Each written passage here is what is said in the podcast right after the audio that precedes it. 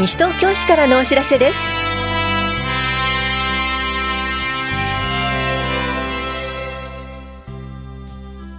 今日は後期高齢者医療保険料納付。胃がん検診などについてお知らせします。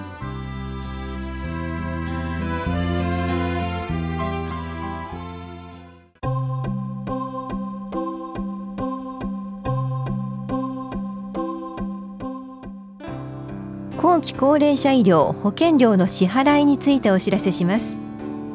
昨年中の所得をもとに今年度の保険料を計算し後期高齢者医療保険料額決定通知書を送付しています。今年度は均等割額が4万3300円。所得割額が8.80%保険料の付加限度額が62万円となります。ところで前年度から引き続き年金転引きの方は今年度の決定した保険料額から仮徴収額を差し引いた額を10月12月来年2月に年金から転引きします。10月から年金転引きが開始される方は今年度の保険料額の2分の1相当額を納付書で納付し残りを10月12月来年2月に年金から転引きします。詳細は通知書の5ページをご覧ください。年金転引きではない方は通知書に納付書を同封し送付します。7月から来年2月までの8期に分けてのお支払いとなります。各期限日までにお近くの金融機関などで納付してください。ところで2月以降に後期高齢者医療制度に加入した方と所得の構成をした方には昨年度分または所得を構成した年度分の保険料として後期高齢者医療保険料額決定通知書をお送りします。納期限は1回のみですので今年度の保険料と合わせて納付していただくようお願いします。詳しくは棚視聴者保険年金課までお問い合わせください。また制度に関するお問い合わせは東京都後期高齢者医療広域連合お問い合わせセンターまでどうぞ。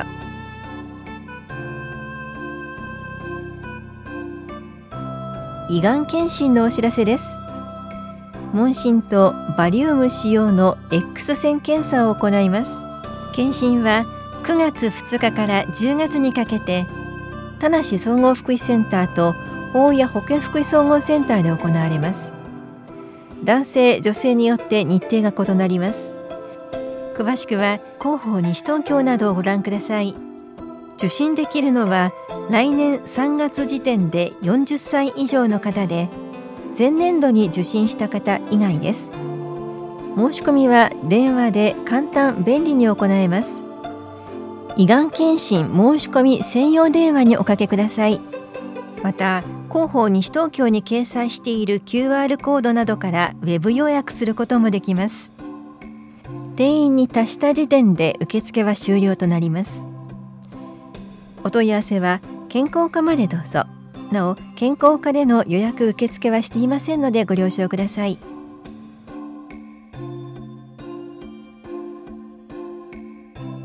出産準備クラス。マタニティーズのお知らせです。市内在住のおおむね妊娠30から36週の初妊婦の方を対象に赤ちゃんのお世話抱っこおむつ替え着替えお風呂の実習などを行います。パートナーの方も参加可能です。この教室は7月26日金曜日午前9時半から正午まで法や保健福祉総合センターで行われます。受講ご希望の方は19日までに電話でお申し込みください。お定員は12人で申し込み順。ファミリー学級に参加していない方を優先します。お申し込みお問い合わせは本屋保健福祉総合センター健康課までどうぞ。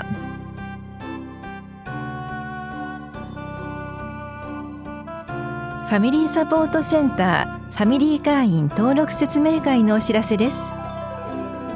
地域の中で子どもを預けたい方ファミリー会員と子どもを預かる方サポート会員からなる会員同士の相互援助活動を行っています。ファミリー会員に登録希望の方は説明会に出席してください。保育もあります。お越しの際は保護者の顔写真縦3センチ横2.5センチのものを1枚印鑑82円切手をお持ちください。今月の説明会は23日火曜日午前10時から正午まで住吉会館ルピナスで行われます。参加ご希望の方は前の日の午後5時までに電話でお申し込みください。お申し込みお問い合わせはファミリーサポートセンター事務局までどうぞ。子ども家庭支援センターからのお知らせでした。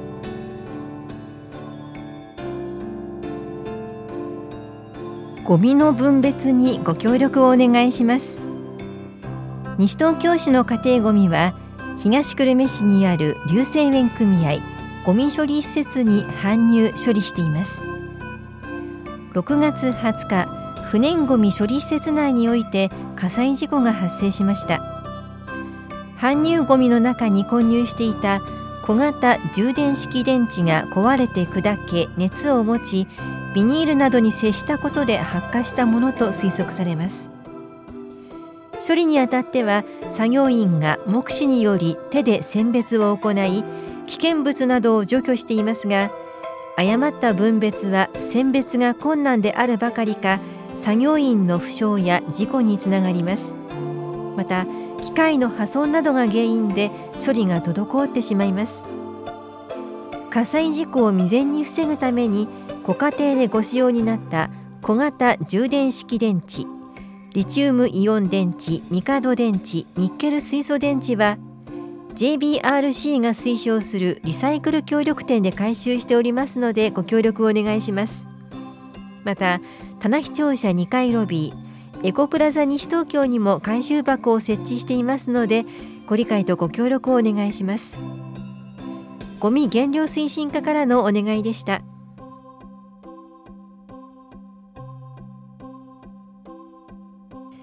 西東京市総合体育大会のお知らせです。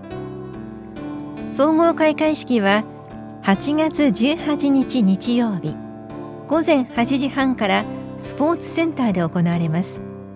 競技は7月24日から12月にかけて軟式野球、剣道、柔道、弓道、水泳、ソフトテニス、卓球ダブルス、民謡武道、バドミントン、空手、山岳連盟ハイキング陸上競技バレーボールソフトボールバスケットボールサッカーアーチェリー態度少林寺拳法ラジオ体操会連盟ハイキング公式テニス太極拳社交ダンスダンススポーツターゲットバードゴルフティーボールなぎなたで大会を行います。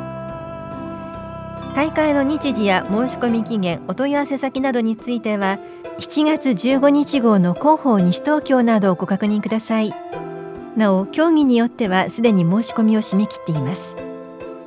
お問い合わせは NPO 法人西東京市体育協会までです。スポーツ振興課からのお知らせでした。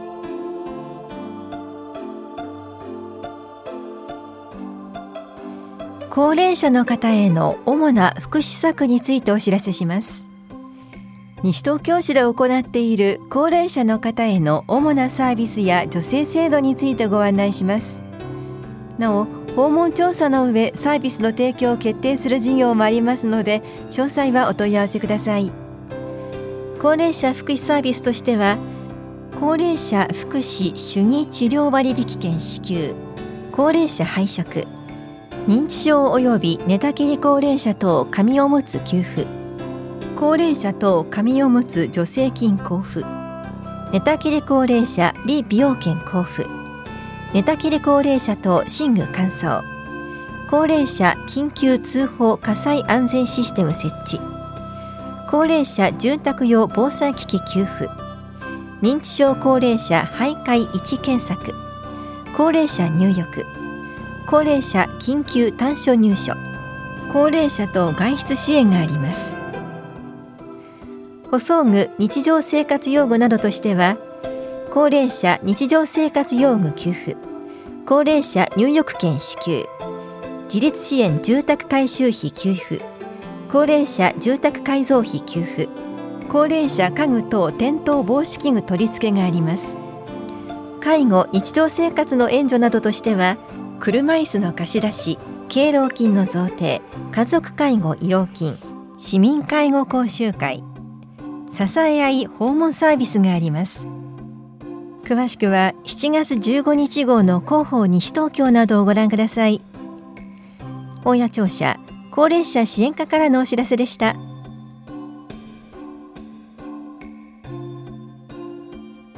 西東京市の公式アプリを使ってみませんか？西東京市では現在4つの公式スマホ用アプリを提供しています。普段の生活で使える便利なアプリや西東京市の魅力が発見できるアプリ災害時に使えるアプリなどがありますのでぜひ使ってみてください。更新通知アプリホームページクール便は市のホームページの情報が更新されると自動でお知らせが届きます。あらかじめ希望のジャンルを設定することで必要な情報がいち早く確認できます。VR 下野谷縄文ミュージアムは下野谷遺跡の価値と魅力を分かりやすく伝えるため 3DCG などで縄文時代の様子を再現したデジタルコンテンツです。西東京市ゴミ分別アプリはゴミの収集日やゴミの分け方出し方出す時の注意点ゴミ分別時点よくある質問などゴミに関するさまざまな情報を簡単に確認できます。そしてイコイーナ西東京ナビは市内の公共施設や文化財避難場所などへの道案内ができ街歩きや災害時の避難に利用できます。各アプリのダウンロードや機能の詳細は西東京アプリで検索または市のホームページをご覧ください。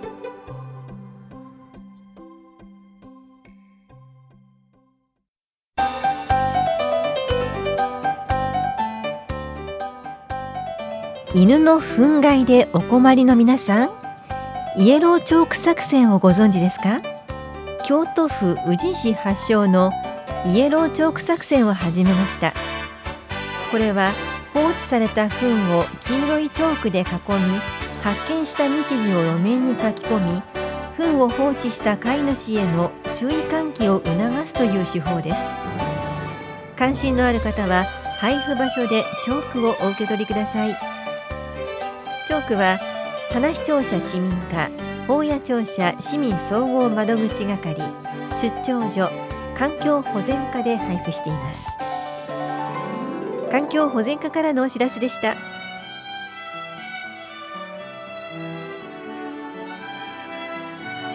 この番組では皆さんからのご意見をお待ちしています。FM 西東京西東京市からのお知らせ係までお寄せください。またお知らせについての詳しい内容は広報西東京や西東京市ウェブをご覧いただくか西東京市役所までお問い合わせください。